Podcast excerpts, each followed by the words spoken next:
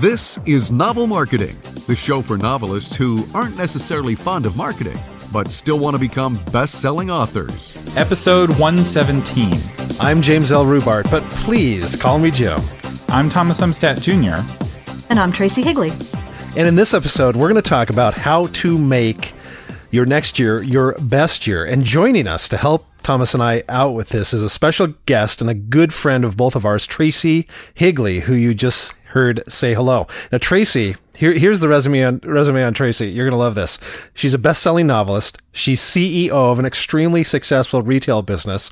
She's a part-time college professor. She's the president of Impactivity, and she's a mom of four. So you've probably already guessed that Tracy has figured out how to clone herself. No, but seriously, Tracy, unless you have Tracy, I, I don't know, maybe she has, but no, seriously, Tracy, yeah, she she obviously knows what it's like to be super busy.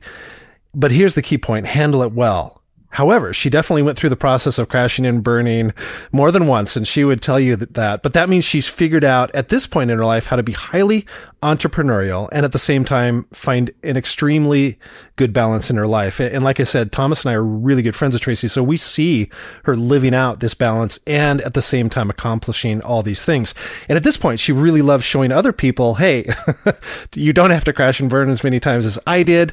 And she loves teaching other people how to set goals, how to find a centered life, and how to pursue a life that's not only healthy, but has lasting impact. So, Tracy, thank you so much for being with us. Thank you. Thrilled to be here. Love you guys. Yeah, it's so. Thank you. For, yeah, it's so important for uh, as we you know look back on the last year and look forward to a new year. A lot of people, this is their opportunity to make some key changes that will help make themselves more successful in the next year, whether that's with their writing or with their marketing or something else. And Tracy, I know you have a lot to say about this, uh, speci- specifically about planning for success. Uh, but first, I just have to ask, why is planning important? Can't authors just wing it? Oh, gee, not the leading question at all there. Question. Yeah, exactly. Wow. Um, no, yes, they can. Next question. yeah. Wouldn't you love it if I said that totally? Yeah, anyway, that'd be great. Um, no, they we can't wing it. I wish we could, but there's really just too much to do, right? I mean, we all feel it. We all feel all the different, well, all the different topics that you guys talk about on this podcast, from you know the websites to copywriting to mindset questions to the content itself and you know sales stuff and ads and there's just so much. So unless you're going to just stumble into something and be really fortunate in the way it goes for you you're going to have to be intentional. You're going to have to plan. So there may be a little bit resistance to that for some people but it doesn't have to be difficult. It doesn't have to be overwhelming but it is important. So how important do you feel goal setting is when it comes to writing and marketing your novel well, it kind of depends on what we're talking about, what you mean when you say goal setting, because I will say this. If you're talking about planning, then I think, yes, as I said, I think it's really important. And um, Jim mentioned Impactivity, which is just a, a, business that I'm running now and a book that I've written. And we've got six elements to Impactivity, and one of them is design. And I'm really a big believer in designing the life that you want to have. So I, I really believe in goal setting in the sense of making a plan and knowing where you're going, being intentional about that. But if by goal setting you're talking about more of a deadline, you know, goals that we typically set up and we usually use that word, we're talking about, okay, by three months from now, I'm going to have this done. And a year from now, I will have done these 10 things. And, you know, we, we break it all out like that. I'm not a huge fan of deadlines, of deadlines that aren't actually real, that we're just setting for ourselves simply to motivate ourselves. I think that if you have to do that to motivate yourself, then you might want to ask yourself why. Why aren't you motivated simply by the joy of doing what you're doing, of pursuing this dream that you have? And I know that there are tasks that some of us just absolutely hate to do. So if it it's really just to push past procrastination and motivate yourself to do things you don't want to do, I really believe there's better solutions to getting past those things than simply setting these deadlines for yourself and then just sort of scaring yourself by cracking the whip over your own self to get it done. I think there's better ways to attack procrastination than that. So, so I guess that's kind of a mixed answer as far as goal setting. I think plan setting is awesome. I think fake deadlines are deadly to the joy that we ought to be able to feel in pursuing the dreams that we have. Wow, I like that. Yeah, there's there's this saying in the military that no plan survives contact with the enemy And when you set like a goal with a deadline, it's like we have to take that hill by tomorrow evening. You know, you don't know what the other side is going to do, and they may do things that make it much harder to take it by your deadline. Right. And it's so hard to pivot with our deadlines. You know, we we get stuck on them. We we're clinging to them, and I will make it. I will do it, and you know, the rest of life starts to feel like uh, to me i start resenting the people who are interrupting me and you know everything that's getting in my way and that's that's just a really lousy way to live i think Tracy, you bring up a really you bring up a really interesting point, Tracy. In that I watched this uh, this thing on Netflix on on the way our brains work, and the example they gave of how narrow focused our minds are able to be is they had these guys look at a cheerleader straight ahead of them, and they said, "Do not look to your left or right." And they had two other cheerleaders come into their peripheral vision and they had to guess whether that was a man or a woman. And they had these guys, sometimes it was a gal and sometimes it was a guy with a wig on. And they could not tell in peripheral vision. And I think we can apply that to our lives. We get so narrow focused some, sometimes that we miss out on opportunities. I had an old boss that used to say, what was his saying? It was, um, goals in concrete and plans in sand. In other words, we have to be willing to shift or change or go out at a different direction or be ready for an opportunity that comes along that doesn't necessarily fit exactly into uh, the way we had it planned out. Right. And when you've got those deadlines, then you just don't want to let yourself do that, which can mm-hmm. really make you miss out on something. The, this writing journey that our uh, listeners are on is such a long journey that you're not going to be successful in getting to the end if you're not enjoying the journey. like if yeah. it's a miserable like drudgery the whole time, it's like, oh, I have to write the book, I have to edit it, I have to market it. Like if you're miserable that whole time, you're going to get burnt out before you see success. It takes diligence, it takes persistence to see that success. And, you know, along those lines, uh, what do you think is the most effective way to make uh, next year's marketing efforts successful? Well, I would say again, you know, just in thinking about designing a life, that it's just all about intentionality. So I like to think of the resources that I have in terms of, you know, the resources people talk about time, money, energy. And so before I would even go into thinking about planning for the following year, for next year, and thinking about the strategies and the, the tactics and things that I would use, I think I'd back up really and think about time, money, and energy. So think about the time. You know, what what's the ideal amount of time that you'd like to be able to spend on your marketing efforts, and how will that split between the writing itself and the rest of life? So you figure out the, the amount of time that you want to be intentional about to give to it this year. Think about the money. Plan for your whole year's marketing budget if you can, and then I would say divide that maybe into quarters and only really specifically plan how you're going to spend maybe the first quarter because again we want to be able to pivot. We want to be able to react to what's working and what's not working react to new opportunities that kind of thing. So i think there's wisdom in planning the the marketing budget say for the whole year but really only planning the specifics of how you'll spend it for maybe that first quarter. And then think about your energy. You know i think some things are harder than others. Some things are more of a drain. Some marketing efforts are more of a drain on our creativity or our willpower or whatever that might be for you. So really take that into consideration when you're planning too. Spread out that energy drain you know, if you've got some different things that you're planning to do for the year and some of them seem a lot tougher than others to you and, and on your energy, then, you know, spread them out. Don't, don't pile them all up in the first quarter or leave them all until the last quarter or whatever, you know, really spread that out. So I would, I would think about time, money and energy before I would ever even think about the actual strategies that I wanted to put into place this, this next year. Tracy, that is that is so spot on. I want to I just want to emphasize that just for a second for people because you all three of us have actually I've run an ad agency for years and run budgets for people and you guys have done the same thing for your own businesses and for other businesses. And what I used to tell clients is if you give me a million dollars, I'm going to do something very different with your budget than if you give me a $100,000.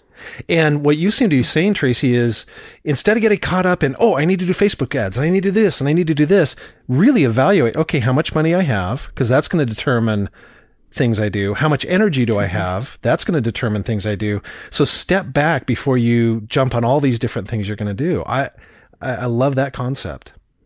Because somebody who's time rich and cash poor right. needs to be taking lots of courses and training to learn how to do things with their time themselves right? So you take a course on how to build a website to take a course on how to you know do the typesetting for your book. Whereas somebody who is time poor but cash rich they need to be looking for people to hire and be like hey you know, i'll pay you to build my website. I'll pay you to typeset my book. And those are very different strategies. And if you're both time poor and cash poor, you need to just get a job and save some money. Like you, Yeah. you won't succeed if you're not willing to like invest. You have to sow before you can reap. Yeah. And the only way uh, to know how much of those things that you're going to be able to put out, like you, like Jim said, is not to wing it, you know, through the year. That's that's not a good idea. It's about being intentional about it. So, what does that budget look like? Just to get to real specifics, this is like opening up a Word document and saying, "In quarter one, I'm willing to spend, you know, five thousand dollars on marketing," or you know, what do you what when you put together a budget, what does it look like? Yeah, I mean, I think a total amount for the year is a great idea because that's usually how we all think of our income. You know, what are we making this year? What do we have available this year? So I think that's a great thing.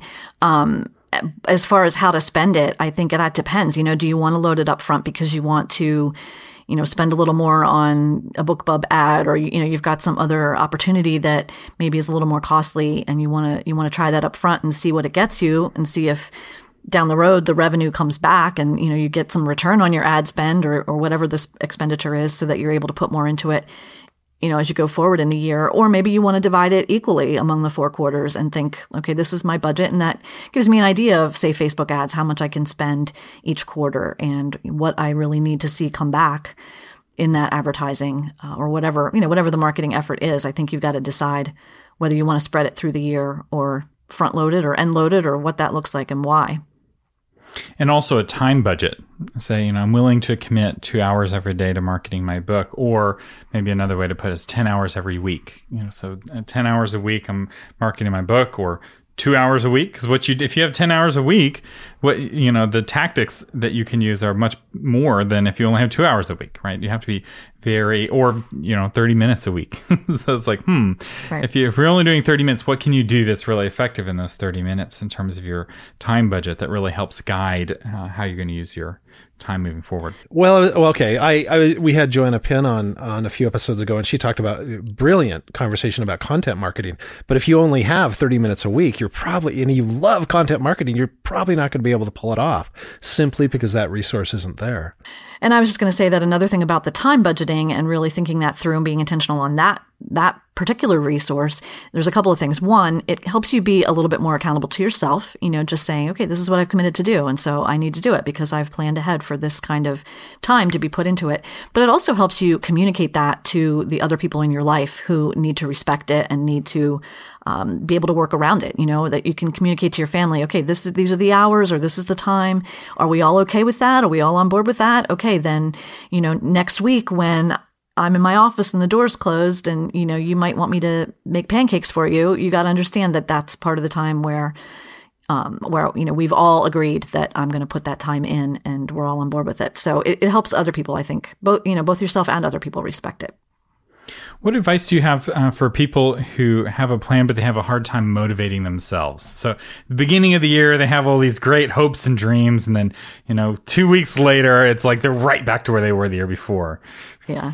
I think one thing I would say is just going back to what I said before, you know, why? Why are you having a hard time motivating yourself? I'm just so much all about self awareness. And I think it's a huge part of what we talk about in Impactivity is just really digging deeper and not just kind of skimming along the surface and, and avoiding and procrastinating and not thinking about it and wasting time doing other things. Like, let's really ask yourself why? Why am I not feeling motivated? Is it because I'm overwhelmed by this task perhaps. I don't really understand it.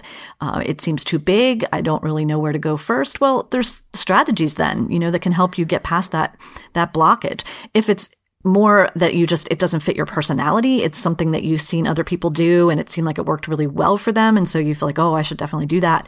But you just can't seem to make yourself do it because you just don't like it and it feels icky to you whatever that is. Well do you have to do it? You know is it really necessary? If it's if it is totally necessary then figure out how you can outsource it you know find some way to pay somebody or swap with somebody or bribe somebody or whatever you have to do you know to to be able to get someone else to do it for you if it really has to be done. But i think a lot of things that we think we should do, they don't have to be done. So, really understanding yourself, understanding who you are, what brings you joy, what is easy for you, what does not drain your energy, and really going after those kinds of efforts. I mean, there's so many things to choose from. Why? And we, we'll never be able to do them all. So, why pick the stuff that you hate? You know, why pick the stuff that you have to whip yourself into a frenzy to try to get it done because you hmm. just you have feel no motivation at all. So I think, you know, the answer is not necessarily just, you know, just do it, find that motivation and, you know, work harder, give yourself a deadline, punish yourself if you don't do it. I, I think there's better answers of really digging a little bit more deeply into why you're feeling that that hesitation or apathy or lack of motivation or, or whatever it is that you're feeling. And another thing that really helps with motivation, and this is, I think, a really great thing to implement in the next year as well, is to part of your plan needs to include measurement, right? So if you're spending money on marketing, uh, you need to know that that's working and uh, that it's you're not wasting that money. Or if you're spending time, you need to know that you're getting a good return on your time. And so having you know a tool for helping with bookkeeping like Mint or Xero, uh, really great services that will pull in your credit card transactions and if you have a separate account for your writing expenses, you can have a separate Mint account and you'll be able to see, you know, have a dashboard of how much money am I spending, how much money am I making. And then with time, um, we talked about this on the show about a month or two ago, and I started using it again. It's an app, free app called Rescue Time, and it gives you a report on what you've been doing on your computer and you know whether that was productive kind of productive not unproductive or really unproductive and it looks at like what websites you're on what apps you're using and that has been so helpful for me just to be able to because like oh my goodness i had no idea you know and what what i realized is that the time that I'm spending on my computer itself is actually pretty effective, but I'm not nearly spending as much time on my computer as I thought I was. it was like, wow, I was only on my computer for six hours yesterday. It's like, no wonder I didn't get everything done. You know, I didn't even put in a full eight hour day, uh, which is not what I thought. I thought, man, I'm just working and working and working, and I'm wasting my time on social media.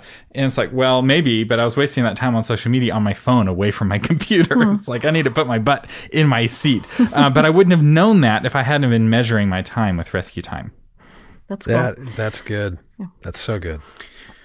So we're running out of time, but real quick, Tracy, what advice do you have for people who hate marketing? Uh, this is the show for people who hate marketing but still want to become no, that's not true. Author. All of our listeners they love marketing. I think again, just understanding why you hate it and what you hate. You know, there's probably we we want to use that broad term, oh, I hate marketing, but dig a little deeper and figure out is that really true? Do I really hate every part of it or do I just hate certain things? Do I hate certain strategies? Do I hate certain ways of presenting myself to the world? Are there things that I could do that are fairly easy for me. And because, like I said, we can't do them all. I mean, there's just so many different things that we could do. So pick the strategies, pick the tactics that seem fun to you, not the ones that drain you. And then if there's other things that you feel like have to, you have to do, but there's just no joy there, then find a way to get it done with someone else. Okay, Tracy, I got one more question for you, if you don't mind. Okay. This last October at the Rubart Writing Academy, we had a, a gal come named Grace, and just wonderful, wonderful lady. And she's homeschooling. Okay. So she's mm-hmm. got she's got all that going on. She's writing, she's working, she's got all these things going on. How does somebody, so I'm giving you a real life example. How does somebody, you know, fit that work balance life into all this marketing work on top of it? What kind of advice would you give to somebody who says, uh, yeah, I kind of got, you know, the 18 hour day already going. What do I do? Well, I mean, there's some people that simply don't have enough time. And so one of the things that we talk about in Impactivity, the second element actually is called unshackle. And it's really, you know, once you've kind of gotten, figured out what your dream is, it's mm-hmm. figuring out maybe how you can disconnect from some of the things that you've got going on. You know, are there things that you can, you can cut, you can break free from in order to make time for the dream that you feel like you're supposed to be pursuing? So that's part of it. But the other thing I would say is I don't love the whole work life balance um, idea or the, the phrase itself, I guess, because it kind of implies that they're opposite and that our work is not life giving or it doesn't feel like life, mm. you know? so what is work is death and the rest of it is life, you know? I don't think that we want to think about our work that way. So, I mean, if you really think that work is the opposite of life, then you, you probably need to find other work, I would say, you know? Um, so I really prefer the term work rest balance because I think that we all have to cycle between these periods of, of working hard and then resting and recharging well and also making sure that we're connecting with other people really well. So I don't know if you know, we don't have time to go into as deep into that question as I would like, but I will say that, you know, you, you've got to take time to, to have downtime. So I would not advocate fitting every single minute, you know, cramming every single minute, never, never a dull moment, never a down mm-hmm. moment, you know, because you will burn out and burnout is the least productive place that you can be. So it really is counterproductive to avoid rest. But I also would say that for a lot of people, you know, maybe not so much for the woman that you just described who sounds like she is just running like a crazy person, but um, for a lot of people, I think there, there probably is some low hanging fruit that you can find in your life where you could you know, trim a little bit of the the downtime that you're currently taking that maybe isn't really refueling you. It really isn't recharging you. It's more just kind of a crash time because you're so exhausted. And if you really got a little bit more intentional about resting well, maybe you could cut down on some of that. You know, it's most of the social media stuff that we consume, TV, a lot of online reading and browsing and that kind of thing. There really are better ways to recharge your energy that are much more efficient. And with the time that you you save there, you can apply that towards something else, whether it's marketing or writing or whatever the dream is that you feel like is is inside of you. You're not talking about giving up things like binging Stranger Things on Netflix, are you, Tracy? well, I did that all on a Saturday, the entire Saturday. So, you know, yeah, I, just got it all done at once. Yeah. No, I think you bring up a really good point. I was listening to about a year ago, I heard this kind of podcast. He said there is a vast difference between relief and rest and refreshment. Mm-hmm. And we tend to go for things that are relief, but because it's easy, right? It, it actually takes a little bit of work to get to, to do things that really refresh us and rest. Yeah. But what comes out of that is suddenly it's that thing where you go, wait a minute, is quantum mechanics happening here? Because I'm getting more done in a shorter period mm-hmm. of time. So mm-hmm. I like that you brought that up. So Tracy, where can we find out more about you? Um, well, I guess the you know I'm sort of scattered around the web as you implied when you were uh, telling people all the different things that I've got going on. But the main place I would love to connect with people is just at Impactivity. So, um, impactivity.com. In fact, I was gonna I was gonna say, you know, if procrastination is something that sort of plagues you as a listener, um, we've got a, a, free download that you might enjoy. It's at impactivity.com slash cure, C U R E, because I call it the cure for procrastination. So if that's something that interests you, it's just kind of a tool that you can use to work through, um, you know, why you're procrastinating and try to get a solution. Um, so yeah, definitely find me at impactivity.com. And then the other thing is just the Impactivity podcast um, that we will right at the beginning of the new year be starting a new season. So would love to have folks join me there and uh, it would be great. All right. And we'll have links to both of those things at novelmarketing.com slash 117. So if you want to check out the podcast or the free download. Uh, so, this episode is brought to you by the five year plan to become a best selling author, which I thought was appropriate given that this is the beginning of the year and planning. Jim, tell us a little bit about the uh, five year plan. Well, we created this course to help guide people through the first five years of their writing career. And we've had a number of people go through it who say, Hey, I'm two years into it. And they've said, Oh, thank you so much. Cause there's some things I missed that I needed to go back and do again. But Thomas and I like to call it the five year plan to instant overnight success because it does take work. So if you really have a desire, if you're serious about becoming a best selling author, this course will walk you through everything you need to do to get there. Now, fair warning ahead of time this is a lot of work. So if you're just dabbling or just thinking, oh, I'm kind of, I'm kind of playing with being a novelist, probably not the course for you, honestly. This is for people who say, I want to win awards. I want to become a best-selling author and I'm willing to put in the work. Now, the good news is guaranteed two guarantees. One, if you get 30 days into it and say, wow, this is more work than I thought, we will give you your money back. And then the other guarantee, five years from now, if you are not a best selling author, we will give you your money back. We know this is going to work for you. This is what, this is what I did, only it took me longer. Uh, but this is the plan that, that I used to become a best-selling author. This is the plan that Thomas has worked with countless authors on their plans to make this come true. So, if you want to know more, you just go to novelmarketing.com. It is going to be going up after the first of the year. So if you're interested, we encourage you to check it out immediately. Yeah, and, and one clarification that five year guarantee, you have to actually do the work. You can't just buy the course. You have to actually put it into practice. And if you put it into practice and it doesn't work, yes. we'll refund your money Thank after you, five Thomas. years. So yeah. It, it, here it's the thing. It's you know, with any kind of training, it only is useful if you actually put it into practice. I have to lift and, the weights? What are you talking about? yeah, you can't just buy the weights. You have to actually go to the gym. So we hope you find that helpful. And uh, again, Tracy, thank you so much for joining us on the show today. You are welcome. And just, I wanted to thank you guys too for just being a fun podcast, you know, breaking it down, making it understandable, enjoyable, and just really encouraging to writers. Um, I love you guys. You've been listening to the Novel Marketing Podcast with Thomas Umstattd Jr. and James L. Rubart, giving you novel marketing ideas on how to promote yourself and your writing, online, offline, and everywhere in between. Thanks for listening.